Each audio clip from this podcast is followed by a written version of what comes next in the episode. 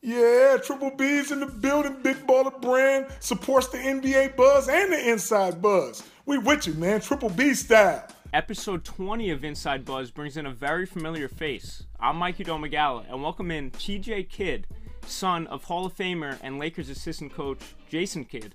TJ, welcome back to the show, my man. It's nice to have you again. Thanks, Mikey. It's been it's a pleasure to be here.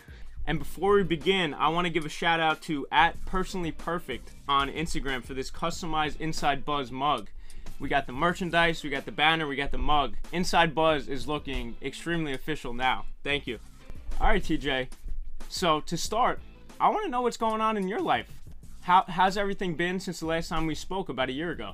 Everything's been good, no complaints. Um, just trying to stay busy and safe during this time, man. It's we're living in interesting times, and I think it's important that we just take care of ourselves and our health and the people that we love, and pre- appreciate everything a little bit more. If you want to talk about perfect timing, last night the LA Lakers, your dad's team, clinched the NBA Finals. How happy are you for your dad going in there first year as an assistant? Boom, NBA Finals already. Uh, oh, I'm I'm really happy for them. He they worked hard all year, and they um they're a very tough team. They're a very tough team to beat when they play well. And um, I mean, you got two of the five, two out of maybe the five best players on the world on the same team. They worked hard. They earned it. I'm just I'm I'm I'm very happy for them. That's a they're a very fun team to watch. And how has your dad reacted to the NBA bubble? What were his initial thoughts? And have you been texting with him? Of you know, he's inside of there with kind of no family around. How's that been? I think he's he just he's enjoying it and he's um he's having fun and I mean he gets to do what he loves, so you can't really complain. Not just playing with LeBron, you know, he was a teammate of him in the Olympics, played against him all those years. Now coaching him, how's that been for him? It's hard not to have a good time. Like those those two are probably one probably the two smartest basketball players maybe ever. And for them to be able to work together in this capacity and for them to be able to pick each other's brain and like i think it, he's learning and more and i mean i think they're both really benefiting from it. And i mean i think it shows. I think also lebron i mean i don't think people give lebron enough credit just in general. I think lebron lebron's he might go down as one of the best passers ever. I think he um his vision's insane. Like he sees things way before anyone else does and like the way that plays develop on the floor and it's a lot of fun to watch. It reminds me a lot of magic. And the series isn't over yet. There's another game between Miami and Boston, but Miami is up 3-1 on Boston. It's looking like Lakers Heat in the finals. People are saying the Heat's length the Heat's shooting might, you know, throw a monkey wrench in the Lakers situation. Who wins if the Lakers versus Heat go to the finals, and in how many games? I'd say the Lakers in six. I think Miami's tough, but I think we saw what LeBron did the last couple minutes of the game last night. I think experience experience is a big factor in these playoffs.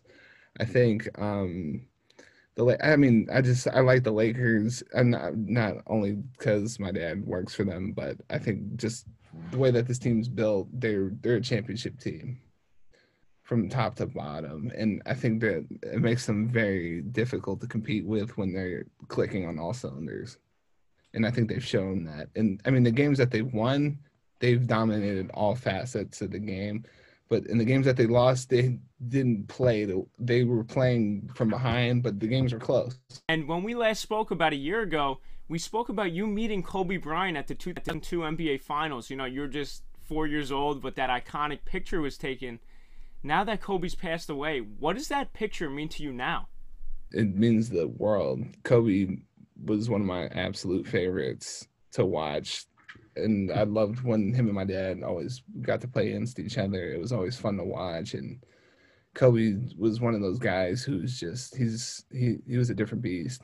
He was a different beast. He his attitude, his mindset, and just it was so he was so much fun to watch, and he's definitely missed. Throughout the years, like we've always interacted at all star games, and like anytime, like when he would play against like my dad when they would come to New Jersey or Dallas. Like just always like hi. He was really he was always really nice and very cool. Another hot topic in the NBA. Steve Nash gets hired by the Brooklyn Nets without any prior coaching experience. Same thing with your dad in 2013. He came off playing, went right into the Brooklyn Nets. What are your thoughts on that, and how does how do you think Nash will do? Oh man, I think um, I think Steve Nash is going to do a great job. He's he's one of those guys too. I think like he, I think he'll be able to transition seamlessly. He's one of those great basketball minds that we have. Um, I think he, um, I mean Brooklyn. I think is a perfect fit for him with KD and Kyrie, and I mean they're to be a lot of fun to watch. They have a I think they have a good team over there, and they're gonna they're to be a lot of fun to watch. I think. I think he's to do a great job, and I mean, yeah, I'm I'm rooting for him. In your dad's tenure in Milwaukee, do you think they got rid of your dad a little too soon? Because people say on the internet, and even I feel that Giannis then wasn't Giannis now, and Giannis is leading his team to number one in the East and all this stuff. And under your dad, he wasn't at that level yet. Do you think they got rid of him too soon? I think everything happens for a reason. I think um, I think that um, it's important like to have certain things in certain places ha- like certain things happen for certain reasons and i think everything happens for a reason. I don't think he they got i think the time they had together was purposeful and helped him get to where he is and i think Giannis is going to do great things for many years to come. And other rumors that have been swirling in the NBA your dad leaving the Lakers and becoming a head coach next season. I saw Philadelphia as a team who may be interested. What are your thoughts on that situation? And hey, I'm sure you have an inside scoop, so I'd love to hear it. Going to be interesting. I think. I mean, who knows? I mean, we saw it with Steven Brooklyn. Like, no one saw him as a coaching candidate, and all of a sudden, he was the head coach of the Nets. I think it's important that. Um, I mean, we take we take everything with a grain of salt too. So, I mean, I don't know. We'll we'll see. We'll we'll see. I mean, I know he'll be a head coach again someday, but I think he he's just happy coaching basketball. He seems happy with LeBron, AD being in the finals, so he'd probably be taking a little bit of a step back, but we'll see. I'm excited to see if any news will break on that, and I will on NBA Buzz, of course. Um, yeah. Your dad's been on many legendary teams. What team is your favorite of all time that he's been on? Oh man, there's been so many good ones. I think um I think the 08 Olympic team was cool. They were a lot of fun to watch because I mean just so many legends on that team. Um I think the 2011 Mavs that was a lot of fun. All I mean the the Nets finals teams were fun. The Vince Carter, Richard Jefferson Nets were fun. Man, I mean there were so many great teams the Knicks. It's funny. The Knicks were fun too. Yeah, I wanted to. I wanted to ask you about the Knicks because I'm a New Yorker. How much do you remember about his time in New York?